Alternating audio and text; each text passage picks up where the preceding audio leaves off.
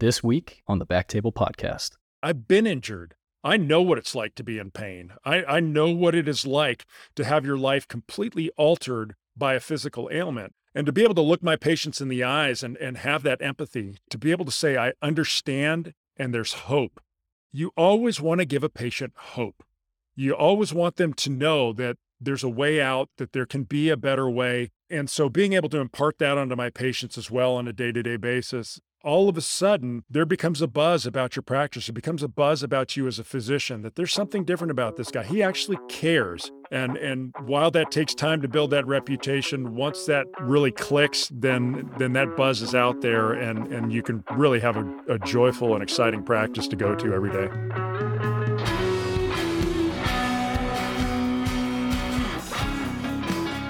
Hello, everyone, and welcome to the Backtable MSK podcast, your source for all things musculoskeletal. You can find all previous episodes of our show on Spotify, Apple Podcasts, and on backtable.com. First, a brief message from our sponsor. RadPad was developed by physicians for physicians, clinically proven radiation protection during cine and digital subtraction angiography. Don't bet your career or your health on anything less. Trust RadPad radiation protection shields for all your fluoro guided interventions. See radpad.com for more information and contact info at radpad.com for a free radiation evaluation and a no brainer radiation protection cap. And don't forget to tell them that you heard about it on the Backtable podcast. Now, back to the show. This is Jacob Fleming as your guest host this week, and I'm very excited to introduce our special guest, fellow Dallasite and interventional spine and pain specialist, Dr. John Michels. Dr. Michels, welcome to the show. Thank you so much for having me on today, Jacob. Absolutely. It's our pleasure. And Dr. Michels, I'm, I'm really looking forward to this, been looking forward to this for quite some time now and hearing your perspective, which is unique for many reasons.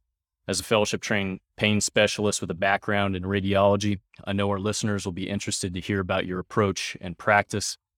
And I'm sure you get this all the time, but I believe this is the first time Backtable has had the honor of hosting a Super Bowl champion. Yeah, it was an amazing former life that I used to live, and yeah. and uh, you know, we just actually had our 25th anniversary reunion of that Super Bowl team this fall. Oh, so wow. I got to go back to Green Bay, and get back together with Brett Favre and Andre Rison and and some of those Super Bowl stars, and and uh, yeah, it was an amazing time of life. That's that's just amazing, and really looking forward to talking about that today. I, really do want to focus on that journey. And uh, before we delve into that, uh, I'd just like if we could get some general background on interventional pain for our audience. You know, most of our listeners are practicing or aspiring interventional radiologists, and probably have some knowledge or experience with interventional pain techniques uh, especially in certain areas, you know, uh, kyphoplasty and, and these kind of things. But uh, I, I, think that as a whole in our community, we're a little less familiar with the breadth of interventional pain as a specialty of its own. So I'm curious, uh, what do you call your specialty and how would you describe it? So, the basis of what I do is minimally invasive spine and pain management. That's how I describe myself when someone asks what I do. I think oftentimes when we use the term pain management, Oxycontin comes into people's minds. And, and so for the listeners to know that I actually don't prescribe opioids to any of my patients, I do all image guided procedures to treat pain at its source.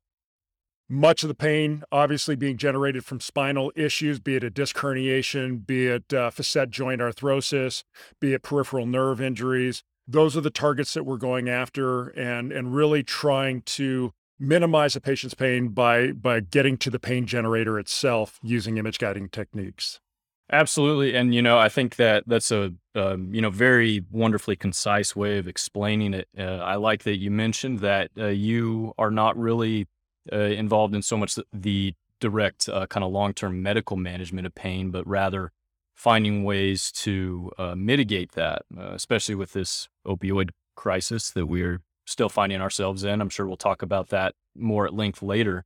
But what you're describing, you know, really fits into the way that interventional radiologists think about things. And um, it really excited to hear about your experience with practicing in this specific area of medicine. And then, of course, your your journey to that point. And so I, would like to start focusing on that now. And I, I, just think this this story is so fascinating. I really don't want you to spare any detail. Uh, so uh, would you mind kind of telling us about, you know, where did you grow up and, and how did you get yourself on a trajectory to collegiate and professional football? So I grew up in La Jolla, California. It's a small suburb of San Diego. And as a kid, I grew up watching the Dan Fouts era San Diego Chargers and and watching those teams have the great success that they had. Now they never won a Super Bowl, but obviously they the Air Coryell days really transformed the way football was played. And I remember as a kid on the playground dreaming of playing in a Super Bowl and winning a Super Bowl. I started playing football in the fourth and fifth grade and wasn't very good. I was probably the worst kid on my team. I was tall, gangly, awkward. And then they canceled that football program and I didn't play again until high school. And by that time, I had grown into my body, became more coordinated, was getting stronger, and really found my niche. This was something that I was good at, I was passionate about. And so throughout my high school career, starting to gain more accolades, becoming an all star and all American, and getting recruited by universities throughout the country. Uh, I settled my heart on the University of Southern California. Also, growing up in Southern California, I grew up watching the Rose Bowl, the granddaddy of them all bowl games. And USC was going, you know, year after year to the Rose Bowl, watching some of the all time greats playing those games. And so, having dreams of playing there, I decided that USC is where I wanted to play college football, and also because at the time they had sent more players to the National Football League than any university in the country. And so I thought this was going to be the thing that was going to be the catalyst that was going to enable me to achieve these dreams of playing in the NFL. Now, interesting enough, I get to USC and I sit on the bench for the first three yeah. years that I'm there. Yeah. I've backed up an All American and a first round draft pick named Willie McGinest, who was a defensive end. He's in the New England Patriots Hall of Fame. Uh, he won three Super Bowls with the Patriots. And then John Robinson came in to be the coach halfway through my time at USC. And he said, You know, John, I don't think you're a defensive end. I think you'd be a better offensive tackle. And I said, Look, if I'm going to play, let's do that. Let's, so let's then he proceeds, yeah, let's do it. And then he proceeds to move me behind Tony Boselli, who was another three time All American at USC, went on to be the first overall pick of the Jacksonville Jaguars, the number two pick in the NFL draft, and is now just this summer will be inducted into the NFL Hall of Fame. So sitting on the bench for three years at USC going, gosh, I, I'm learning from the best on how to make it to the NFL and how to be successful. And so, sure enough, I got my opportunity and was a first round draft pick by the Green Bay Packers. Uh, we won the Rose Bowl my senior year at USC, and then I proceeded to go and play in two Super Bowls with the Packers and thrust into the starting lineup right off the bat. I was originally going to back up another USC Trojan named Ken Ruettgers in Green Bay, but Ken suffered a knee injury uh, my rookie year, and I was thrust in the starting lineup. Made first team NFL All Rookie that year. I was the Green Bay Packers Rookie of the Year, and we went on to win Super Bowl 31. In my second season, I start the first five games, uh, blew out my knee, and then ended up sitting on the bench for the rest of the year. But we went to a second Super Bowl that year. And then in my third training camp, destroyed my right knee. Ended up having six surgeries to reconstruct my knee and have never run since. This was in 1998 that that happened. Uh, tried to go back and play in 1999, and I couldn't run on my knee. And that was the end of my NFL career. I'd like to jump in on that, Dr. Michels. There's so many amazing facets of what you just discussed. And a thread I already see throughout everything you're describing is you are really person who seems to sees the opportunity in front of you. Even, even when things are not playing out kind of as expected. And, you know, my, my father played collegiate football as well. And so I know kind of this story quite well that extremely talented high school athlete comes in ready to just take on the world, you know, continue that meteoric rise to the NFL. And then you sit on the bench and it's, it's a really challenging thing to do to come, you know, kind of big fish, smaller pond, and then get into the kind of this bigger area. And I just like to, you know, can you elaborate on your thought process going through that? Well, I think we, you know, as physicians, we've learned from some great people around us. I think that's how we've gained a lot of the skills and talents that we have. And and it was no different with sports. I think when you are really honest with yourself and your skill level, I think you can always find areas to improve. And so coming out of, of high school as an All American and then getting to USC, all of a sudden you realize, wow, there's a big jump in the talent when I get to this, like you said, larger pond. And and all of a sudden you go, you have one of two choices.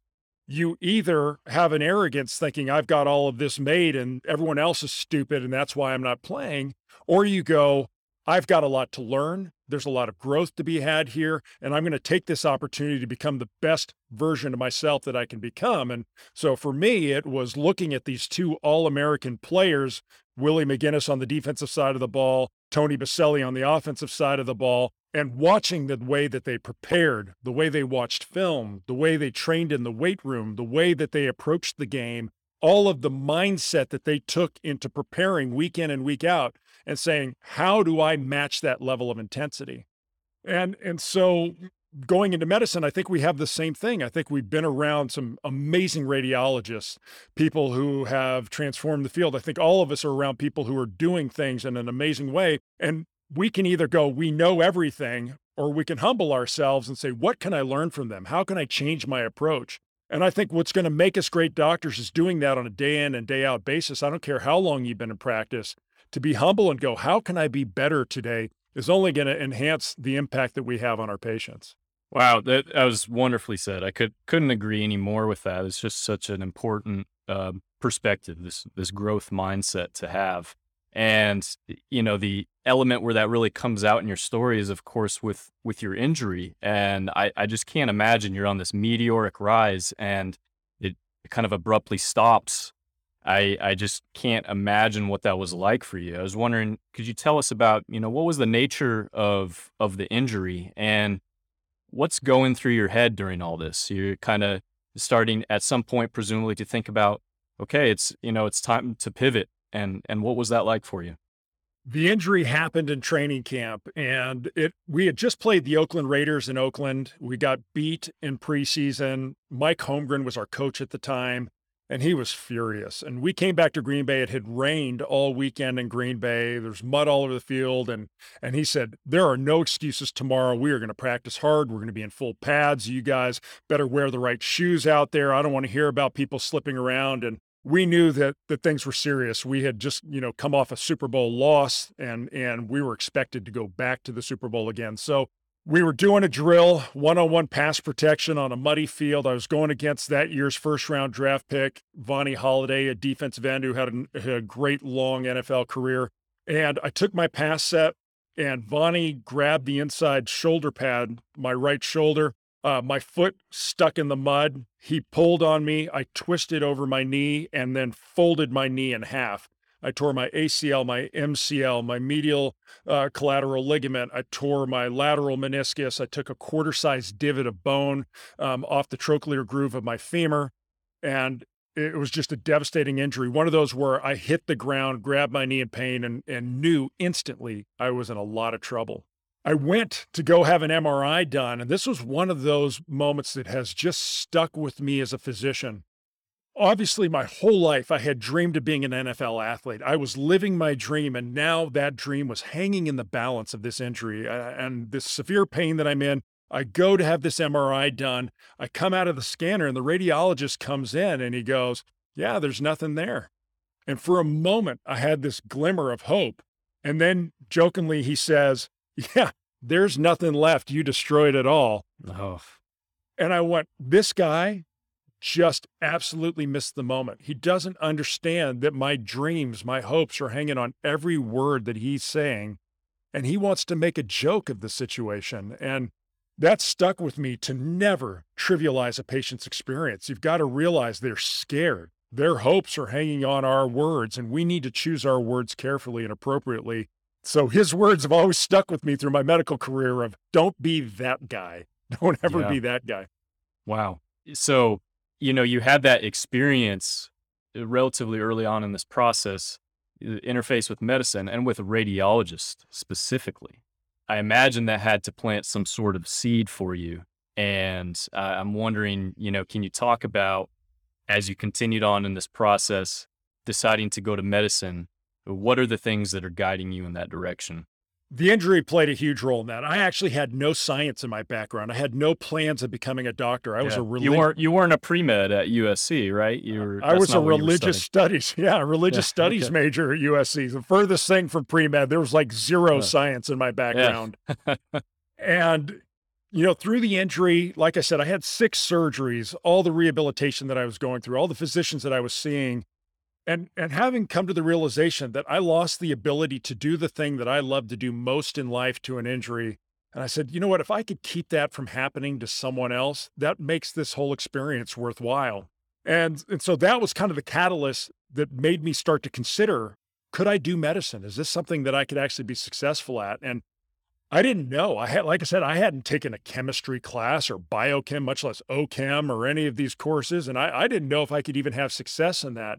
One of the things that I had been kind of dreaming of as a kid as well was I loved to fly. And I said, wouldn't it be great to get my pilot's license? And so after the injury and through the course of rehabilitating from from the injury and trying to get back on the field, I decided to go pursue getting my pilot's license. And those concepts were so foreign to anything that I had ever done. Lear- learning navigation and and learning about weather patterns and learning aerodynamics and but I had success doing this foreign thing and had so much fun doing it that I think it opened up my mind to the possibility of if you have a passion towards something, if you know why you're wanting to do it, then you can learn anything. You have the capability to to learn any information learn any material and put, apply it successfully and have a successful career. And I think that gave me the courage to say, okay, I, I think I could potentially do medicine. I think I should really try to pursue this because I understand why I would be becoming a doctor.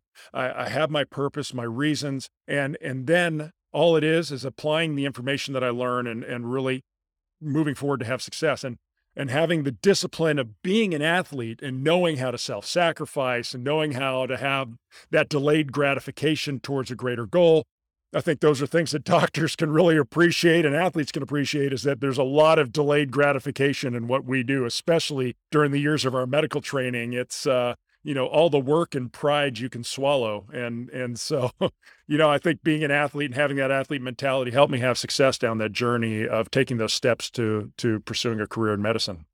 Absolutely absolutely. I mean just you know i, I can only imagine once you've done you know years of two a days and grueling workouts and especially at the nfl level you know having to put in you know six hours of studying during the day seems like a total cakewalk, probably. I remember sitting in my first year of medical school and people being so stressed, going, This is the hardest thing I've ever had to do. And I said, I, I don't have a 300 pound defensive lineman trying to earhole me while I'm taking this test. yeah.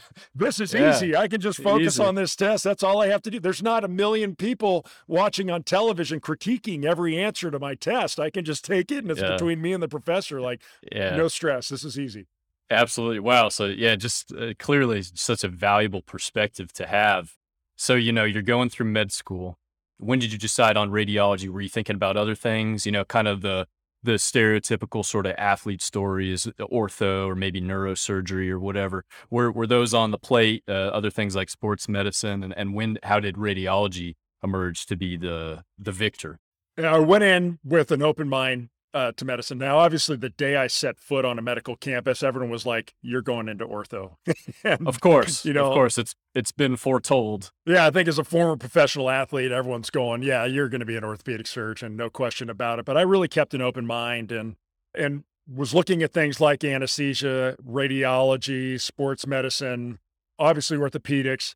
And so it was really kind of the course of going through the process and, and really experiencing all of my rotations. I, I did a little bit of research in interventional radiology pretty early on because I liked the concept of the minimally invasive image guided procedures. And, uh, and so I actually did some clinical research on uh, inferior vena cava filters and, and uh, you know, malfunction of IVC filters. And so that was one process that I, that I went down. And then, you know, during my orthopedic uh, surgery rotation, one of the things that made me really turn away from it is I was in about a six hour hip replacement surgery and having the injury to my knee. I mean, I obviously have some physical issues that I deal with and cope with on a day to day basis. And I remember standing there in lead for six hours during this hip replacement surgery. And at the end of it, I was hurting so bad. And I was like, I don't think I could physically handle a career in this. I think I think it would just be too physically grueling. I don't know that my body could hold up to this. So that was one of the things that really turned me away from ortho. The other thing, having had, you know, a total of eight surgeries in my life, the thing that really appealed to me with interventional radiology was, you know, especially looking at some of the the the vascular procedures that we were doing, and and there was a time in medicine where you'd have to crack someone basically from neck to navel and open them up in order to cauterize bleeders and clip things off and and now we're taking you know a small needle through a catheter in the groin and and being able to coil off bleeds and fix aneurysms and I thought this is really amazing stuff that the patient's walking out of here right after this. They're not sitting in an intensive care unit for, you know, a week afterwards fighting post-operative infections. We've we've really transformed the way medicine is practiced. And that kind of started my mind rolling of, gosh, could we do this for orthopedic injuries, for spine injuries? Is that a possibility? Yeah. Yeah. So you're uh, kind of your your head is kind of already thinking about uh, interventional, you know, MSK interventional, interventional pain and spine. You're kind of already thinking about that as a possibility uh, before you start residency. It sounds like. Absolutely. Great. So you you end up uh, you, you match to residency. Baylor College of Medicine, our buddies down in Houston. And so uh, you're, you know, you've had a fairly circuitous pathway. Uh, what was it like coming to Texas and Houston of all places? from well, my mom, you know, yeah, from San Diego. My mom yeah, was actually born and raised in Houston. I'd spent a okay. lot of time in Houston. My my grandmother lived there. My aunt um, still continues to live there, and so we used to go to Houston about once a year. So it was a place that I was familiar with. Uh, the funny thing is, you know, my mom moved from Houston. My mom and dad moved from Houston just before my older sister was born and moved to San Diego. And I remember during my five year residency, I'd be like, Mom, come back to Houston, come visit. And she'd be like, Nah, come to San Diego. You know what? come back and visit San Diego. So, but, um, you know, I had a great experience. Baylor College of Medicine was an amazing institution to train at. We we got to see all sorts of disease pathology. The interventional radiology program there is just an exceptional one. Um, you know, you get four straight months of interventional radiology training where you you start off as the plebe and then you end up as the senior and and really you know helping to run that department. And so the experience that you get learning the interventional procedures, really having a lot of hands-on experience and uh, your, your skill set just dramatically jumps through that type of training experience that we received at Baylor. And and so you you begin to realize that oh wow i've got this amazing confidence in my ability to use image guidance to to direct procedures and therapies be it biopsies or doing vascular procedures or or spinal injections um, you know really boosted that confidence and made me realize I, I really love this interventional stuff. I, I, I don't necessarily want to sit in a dark room reading MRIs and and CT scans all day long. I want to get my hands dirty a little bit. I really want to have that patient interaction. Awesome. So you, uh, like like many people, I think tuning in, you, you had that inclination from very early on in residency. You're probably thinking, okay, the, the imaging is is cool, you know, but it's it's kind of uh, instrumental rather than the the end goal.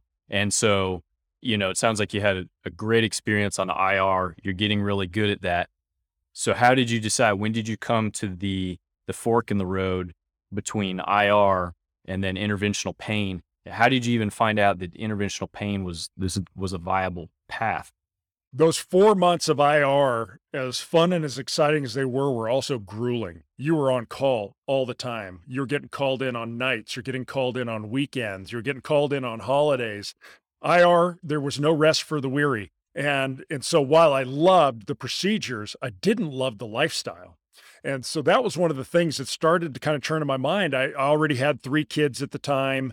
Uh, and so thinking about my family and work life balance, all of a sudden I just went, I, I love the work. I don't love the life. I don't know that I want to pursue this type of lifestyle for the rest of my career.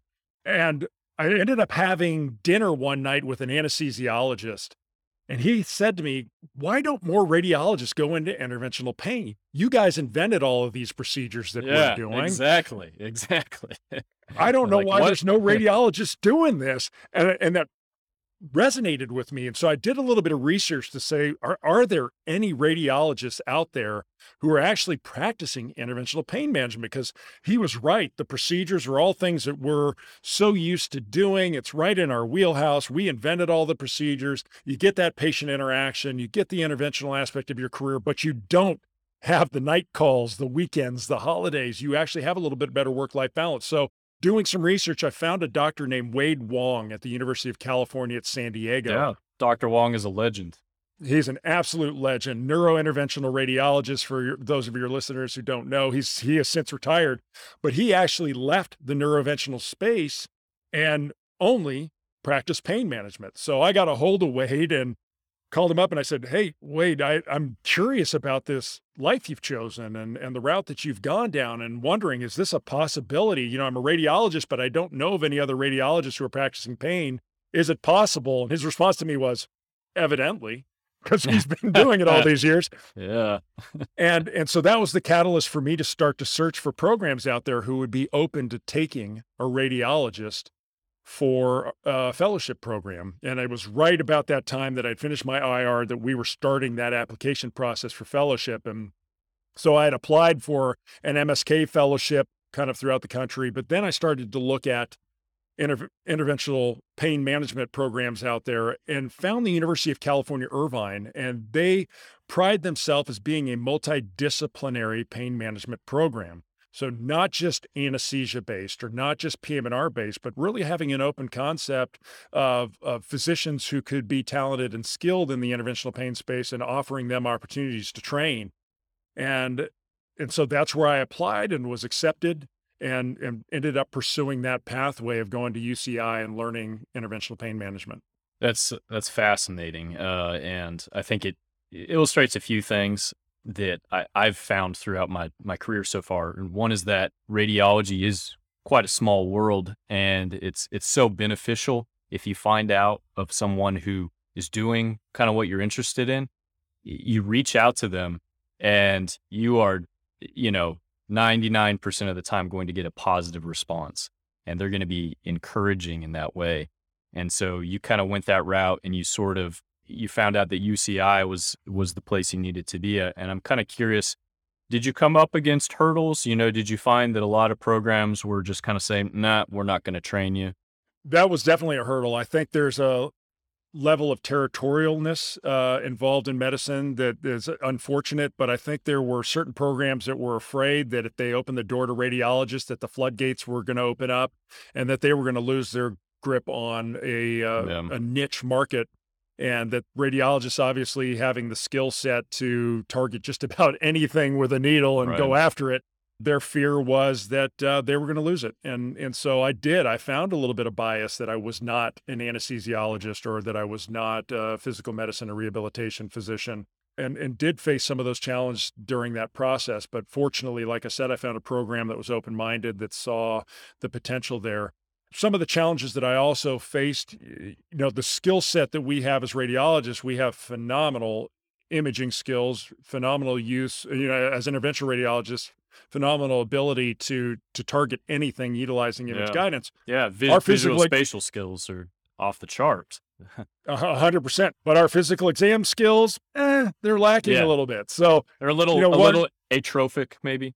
Uh, yeah, just a little bit, a little bit. You know, since our intern year, we probably uh, hadn't set hands on a whole lot of patients for a physical exam. So you know, that was where I felt a little bit behind the eight ball. And, and it was great to be able to be paired with actually a physical medicine and rehabilitation physician who obviously their physical exam skills are phenomenal. And so we got to really help each other throughout the training process. And that's where medicine can have just a great synergistic relationship between specialties where our strengths we can utilize to to help other people in their areas of weakness and vice versa and and so I was really blessed to have that training experience where a PM&R doctor really showed me the ropes on a physical exam. Yeah, wow, that, that just sounds like a really, like you said, synergistic experience, and it's it's something I think about a lot. You know, it can be I see this a lot in radiology in general. It's kind of like, hey, why aren't we being more involved with other specialties and kind of having that uh, intermingling aspect? You know, we have a lot to teach each other and learn from each other. And especially as training is concerned, it's just, it seems like a, a better way to do it. And yet there's just kind of this territorial aspect of it uh, that you, that you spoke of. And uh, I think that's kind of unfortunate. But, you know, I, I think that um, people who know a little bit more about the interventional spine community, it's very clear that, uh, you know, there's, there's a handful of radiologists who are very involved and uh, really involved in the the training and education of the professionals and the, the, physicians in this area beyond the training programs. So it, you know, that's kind of interesting to hear about your experience, you know, kind of the bias overall, and then what ended up sounding like a, a, a very beneficial experience at your training program. And then kind of seeing just kind of how things are going overall. I, I think I would hope that interventional pain is kind of getting to more of a uh, multidisciplinary kind of collaborative standpoint. I'm kind of curious, how, how have you seen that gone, you know, since you've been in practice?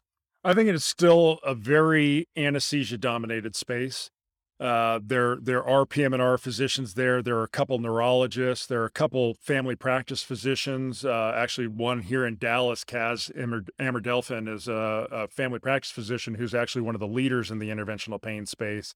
So there have been those who have broken through that barrier, and and then there's a handful of us radiologists who uh, practice. And one of the things when I got through with my training, right after me, a year after me, a physician named Fred Weiss, uh, who's a radiologist as well, who did a mammography and an emergency medicine fellowship and then did an interventional pain fellowship as well.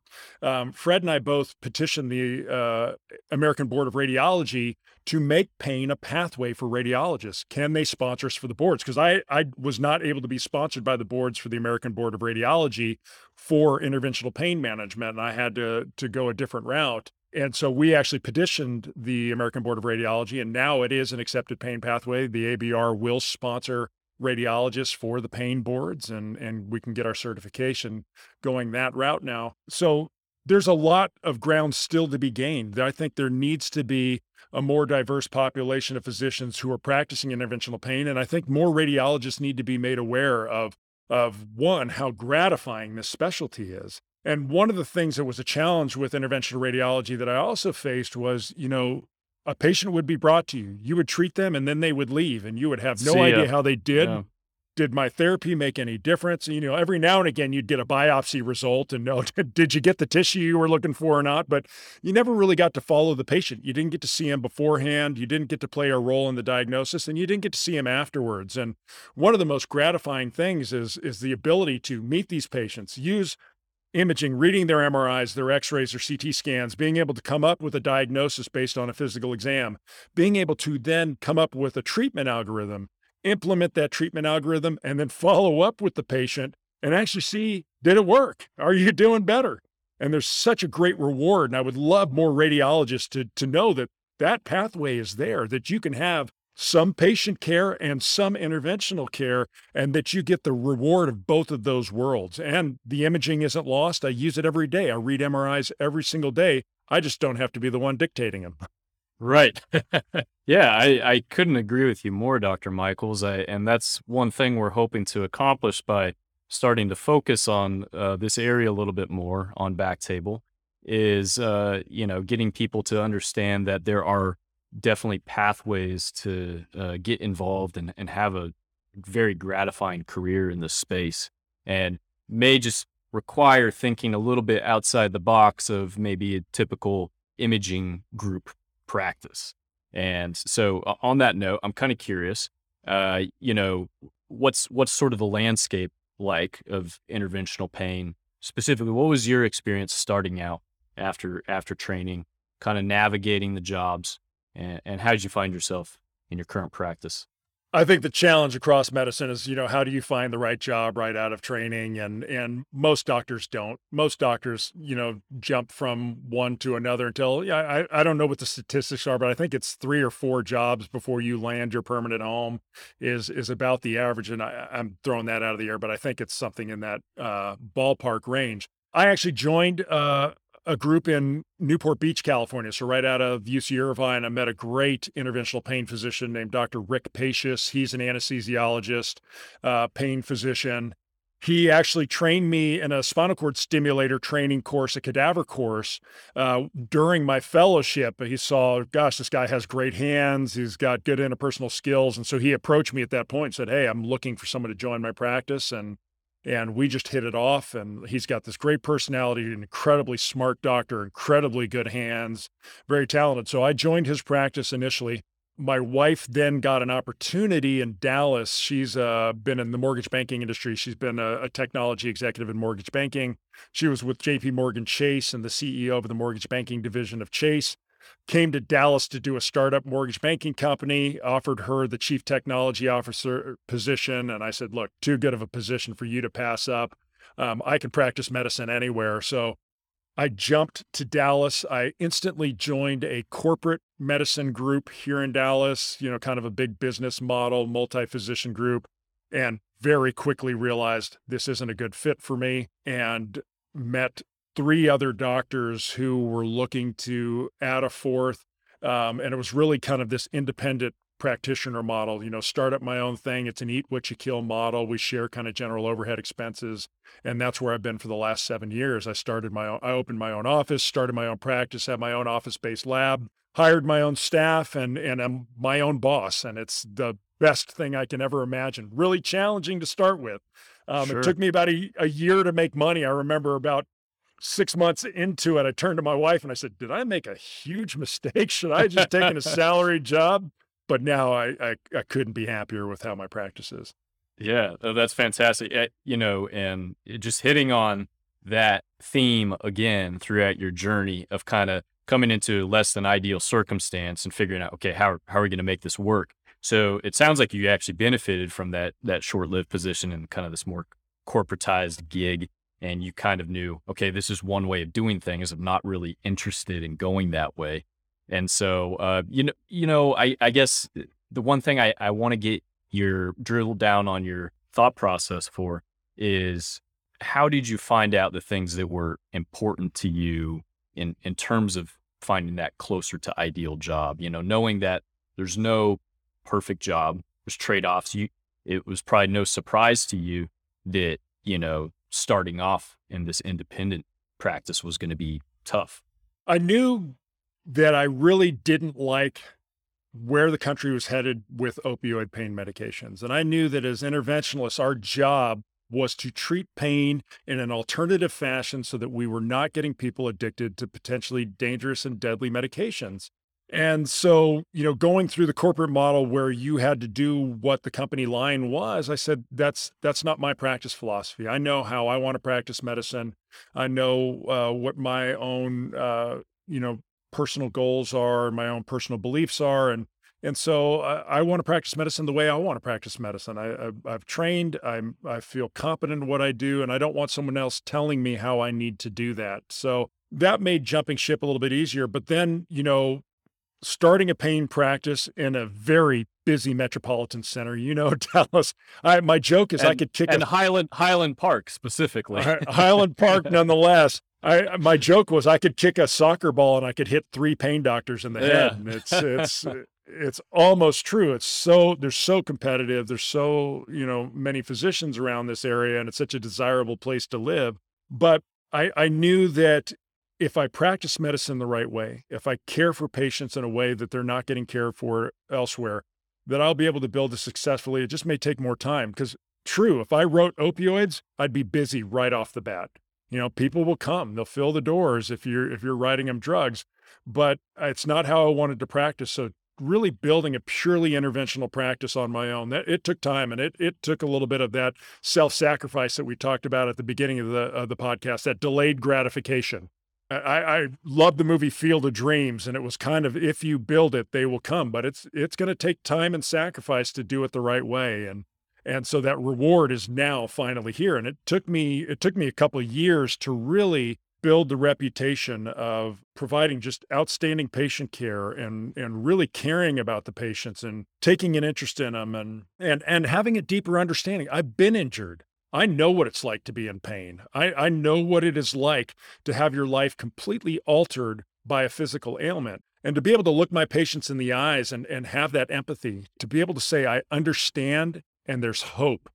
And and I remember, you know, one of the early days of my radiology training at Baylor College of Medicine, a physician said to me, patients don't walk around on their x-rays be very careful what you say in your reports. Be very careful what you communicate to the patient. Even going back to my experience with the radiologist back when I had blown right. my knee out, that you always want to give a patient hope. You always want them to know that there's a way out, that there can be a better way. And, and so being able to impart that onto my patients as well on a day to day basis, all of a sudden, there becomes a buzz about your practice. It becomes a buzz about you as a physician that there's something different about this guy. He actually cares. And and there is actually hope when seeing him. And and while that takes time to build that reputation, once that really clicks, then then that buzz is out there and and you can really have a, a joyful and exciting practice to go to every day. That's really inspiring. It, you know, just it's something we've discussed in a number of episodes previously on Backtable. People who are building up this uh, OBL kind of focus practice, it takes a lot to get it going, and it seems you know important core value is just practicing good medicine and being that doctor you wish you had had uh, when you were kind of going through all this. And it's, I think the the issue that a lot of us run into is is that issue of self gratification. And so, you know, it's it's kind of well, you know, you can really sacrifice for this span of time, couple years for you to really get this going. You know, you could just as easily, like you said, be writing opioids. You, I'm sure you could have found a job with the, any number of radiology groups those are all options. Uh, those doors are never really shut. But if professional gratification is is really what you're after, this you know this is a, this is a great pathway to go through. It's not for everybody. It isn't, and and you're right. All those other jobs exist, and and those are right for some physicians. They just weren't right for me. And so each of us has to explore what are our own personal goals? What are our practice goals? What what how do we want our life to look uh, from a professional and personal standpoint? And then you get to choose that pathway for yourself. And so just because this pathway was right for me may not be right for some of your listeners. Absolutely. And I, I did want to hear a little bit more about your specific practice. Uh, so you mentioned you, you've got an OBL based practice. I'd like to hear about the interplay between clinic time and procedural time and uh, you know kind of obl versus asc aspects so yeah i'll take you through what my typical clinic week looks like. I do clinic monday wednesday and fridays. So from 8 to 3.30 i see patients on monday and wednesday. 8 to noon on friday. We close the office at noon on friday and give everybody a longer weekend and uh, it's nice to you know ha- having a family and being able to be there for different activities is always great and so it was a personal choice that we made is is shorter clinic days 8 to 3.30 get out earlier you know be there for after school activities be there for family things.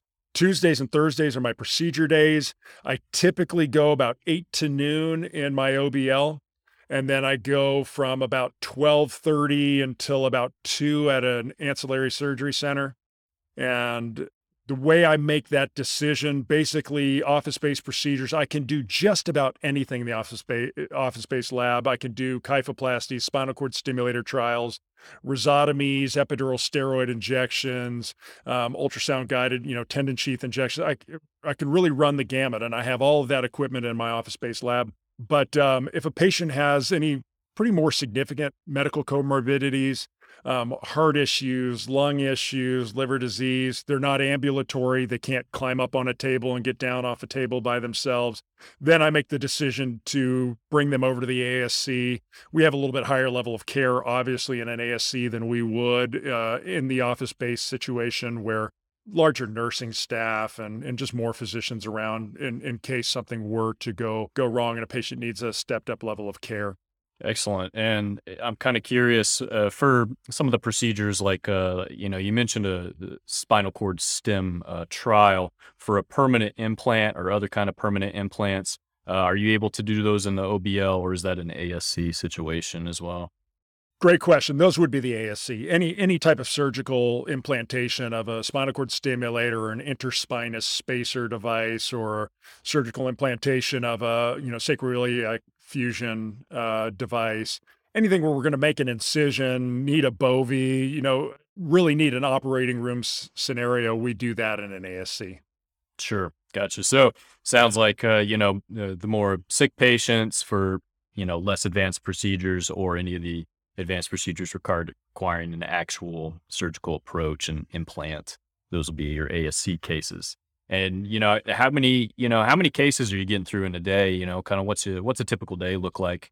So typically, I'll see in a clinic day, I'll see about 25 patients a day, uh, except on Fridays where it's a half day, where I'll see maybe 16 patients in that half day on a Friday. Uh, I really believe in in spending a lot of time with my patients, so I, I try to limit my my clinic days to roughly around 25. Sometimes you know, that fourth quarter, October, November, December, when everybody's insurance deductibles have been met. And so they're not paying out of pocket and, and everyone wants to get their health care done before that January 1 flip right. the switch where all of a sudden their deductibles are all current again. uh, you know, those will be a little bit busier. We may see 30 patients uh, during those months just because you're really trying to accommodate as many people as you can, being sensitive to the financial needs of patients. But I really believe in, like I said, spending a lot of time explaining patients' conditions, going over the imaging with them, explaining the treatment process and what they should expect. Uh, and and you can't see 50 patients in a day. I, I can't see 50 patients in a day and do that effectively. And so I really try to limit that to 25 patients a day in clinic. And then procedurally, about the same. I'll do about 25 procedures on a given day um, sometimes 30. So I, I really am somewhere between 40 and 60 procedures a week because I do, you know, two procedure days. We do a lot in the office. It's much faster paced in the office because, like I said, patients are healthier. It's, you know, it, it takes much less time. And, and the surgery center will do a, a little bit lighter of a load, uh, but those patients typically need a bit, little bit higher level of care and time. And you, the procedures you're doing, you're you're running everything from epidural steroid injections to some of the other more complex stuff you mentioned, like stems, kyphos, things of that nature. So it's it sounds like a pretty um, fun variety to be dealing with on a daily basis. It's a really fun mix, and I I treat things from head to toe. And so it, it really does have a lot of reward to it. It's not just the monotony of doing one thing over and over again. Now, now I will be honest, the, the majority of what I treat is spinal related pathology because if anyone's ever hurt their back, they know that's going to send you to a doctor faster than just about anything else. You herniate a disc in your back, you're not functioning, and they're going to come get treated for that right away. People who tweak a shoulder or a knee, they may deal with that for a little bit longer period of time. But a but a disc injury or, or significant back or neck pain, they're they're coming in to see you. So I do a lot of epidural steroid injections. I do a lot of facet injections, medial branch nerve blocks, rhizotomies that's probably 80% of the practice just because like i said th- that condition's going to slow people down faster than anything sure yeah just back pain is just so ubiquitously prevalent as anyone who's been alive for you know any portion into their 30s will will probably tell you and exactly. but you know you're providing an extremely valuable service for those patients too you know helping them to uh, resume their normal activities and uh, you know, can you can you speak a little bit about something you you spoke uh, for a moment about earlier? Is just this aspect of seeing the patient after the procedure and you know seeing how that is uh, going. What's what's that process like for you? How does that eh, guide you in your practice? You get that gratification of knowing that you've made a diagnosis, like I said, based on imaging and physical exam findings you came up with a treatment algorithm and you've implemented that treatment. And then when you get to see a patient back and you get to hear that you've changed their life, and patients will go on my website, they'll leave Google reviews and just talk about this incredible experience they had and how I've given them their life back. And they'll say that to me as well. And to see that difference that you've made in a person's life and, and oftentimes in a way that's so much more simple than they ever perceived. And I think people are afraid when they're in pain. Oh God, some doc's going to get me hooked on opioids. There, there, there's no hope for me. I, my life is over. And then you show them this really treatment, the really simple treatment, and they come back and they go, "That was it," and I feel this amazing. The reward is really indescribable, and that's what makes the job so fun. Is really getting to see this dramatic impact you're having on the quality of people's lives and to get to hear it from their own mouths that you have drastically changed their world, you've changed their families' lives, uh, you've really given them their life back, enabled them to be friends and spouses and parents again when that hope was kind of lingering on the outcome of what you've treated them with. That's amazing. And it's uh, something you you get to experience on a pretty regular basis. I, I can uh, just imagine it's got to be really gratifying. It's incredible, and it's it's an everyday thing. It's what makes going to work so satisfying. Is is not only do we get the benefit of the problem solving. You know, I I have to figure out what is the pain generator, what's causing your pain. Sometimes it's glaringly obvious. You have a big like right foraminal disc herniation at L4 5 and they've got this ridiculous pain and you're like eh, that's easy. I know what it is. But sometimes there's a little bit of trial and error. There's a multiple different potential pain generators and so using the imaging and using the physical exam and then you know targeting different pain sources procedurally and then getting to the bottom and solving this puzzle and then seeing the outcome it really makes the job fun on a day-to-day basis yeah, that's uh, that just sounds so much fun, and I, I, I wanted to see if you'd elaborate on the the imaging part of it. That was actually one of my last questions I want to talk is how do you feel your background as a radiologist maybe gives you a different perspective, a different approach in this area? How do you, how do you use that imaging expertise?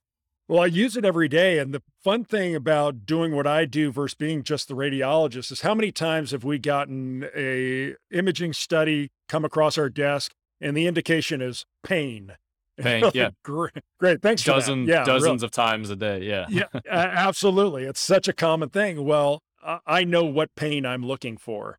And and so when I have the imaging component to go along with the physical exam finding, it really does help me pinpoint that's it. I it, a lot of times you can see it and even though the radiologist, you know, we're going through our reports and you're you're reading the spine and you you're just going, well, there's a whole bunch of stuff that I see there, but is any of it clinically significant?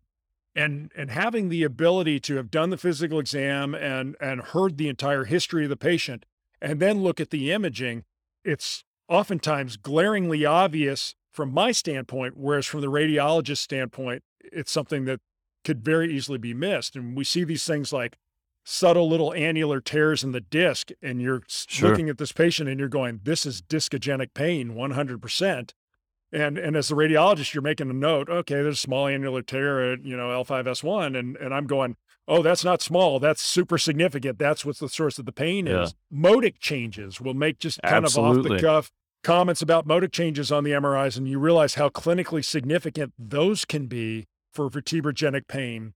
You know, things like facet arthropathy it's such a huge component of what I treat. And oftentimes we just make the notation, oh, okay, there's a little bit of fluid in the facet joint, there's a little bit of arthropathy there. And you go, that's the pain generator. That's why we're getting this imaging. And so being able to really correlate between the physical exam finding, the patient history, and seeing the imaging adds a whole new dynamic to our radiology training because I'm, I'm given this incredible gift of actually having the patient sit right in front of me and be able to tell their story it's like having cheat codes, you know, you know what you're looking for. It instantly improves your your specificity and you know everything you're talking about pain generators. I've found that uh, you know when I first started reading spine MRI, I mean it's painful, right? It's it's painful to your soul because those those studies can be so difficult. The anatomy is so exquisite.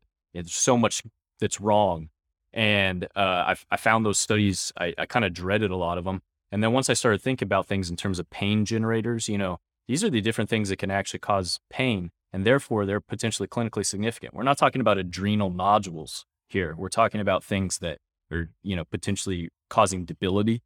And it, I think it's really fun to look at it that way as a potential puzzle. And then when you have the clinical aspect of seeing the patient in front of you, I mean, it's like, it's basically like a totally different imaging modality than, oh, here's another uh, degenerative spine. You know, here, here goes the uh, descriptive effort as my attending Dr. Chasen has said, uh, that one's going to be a descriptive effort. it makes it a lot more fun to think about how uh, you're going to treat it. It does. I had a great mentor at Baylor College of Medicine, Al Watson. He's a breast imager. He's he's since retired, but he still does board training for. You know, I, I'm sure a lot of people who have taken board courses on breast imaging. Al Watson has been the guy who's instructed you on them, and he always had a philosophy. He said, every patient you see is a family member. Treat them like your mom, your brother, your sister, your dad, your son, your daughter. And if you have that mentality, you're always going to do the right thing for the patients. And I think it's a great reminder for those radiologists who are reading these spine images. Don't forget that this is a patient attached to it, that this is your mom, your brother, your dad, your sister, your son, your daughter.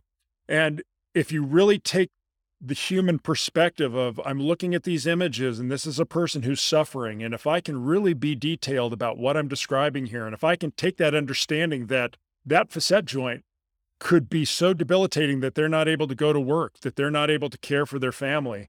And if I really understand that this pathology has a deeper meaning on a human level, and you approach every study that you read from that standpoint, you're going to become a better physician. And the outcomes for that patient on the other end of that study is going to be that much better.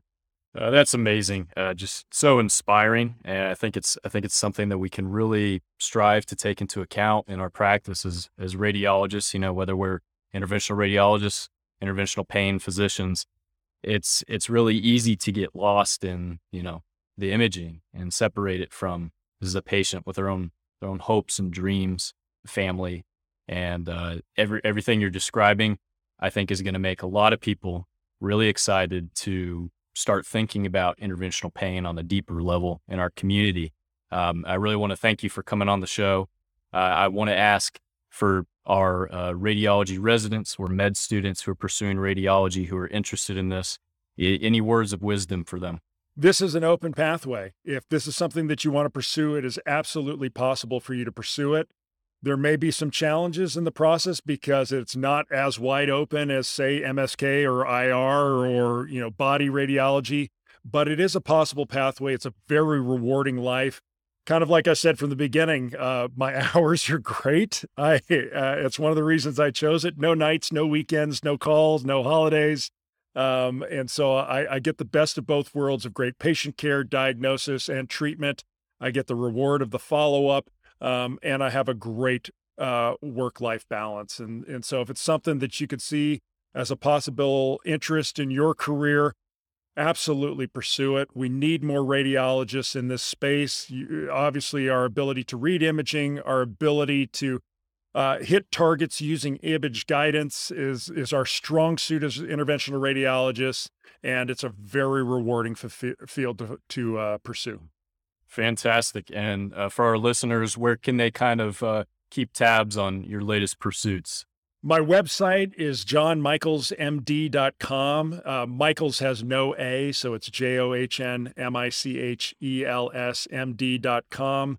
And uh, I, I, welcome any of your listeners also to reach out to me. I'm, I'm happy to discuss further the pursuits of possibly going into an interventional pain field as a radiologist and, and give them some more tips of the trade. And love mentoring, love teaching. Uh, would welcome any of them into my practice at any given time, too, if they just wanted to see a day of what it's like in the life of uh, practicing interventional pain management. Well, thank you so much, Dr. Michels. Uh, I want to thank you for you know taking your time to give this to our listeners. And on a personal level, uh, I've had an absolute blast. It's been a pleasure to talk to you.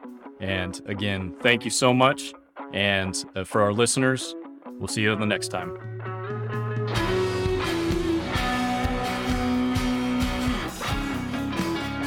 Thank you so much for listening. If you haven't already, make sure to subscribe rate the podcast five stars, and share with a friend. If you have any questions or comments, direct message us at underscore Backtable MSK on Instagram, Twitter, or LinkedIn. Backtable is produced and hosted by myself, Jacob Fleming, and co hosts Michael Barraza and Chris Beck.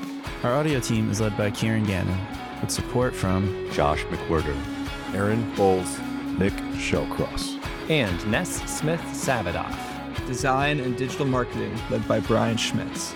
Social media and show notes written by Marvi Espiritu. And Ann Dang. Administrative support provided by Junroy Kennebrew. Thanks again, and see you next time.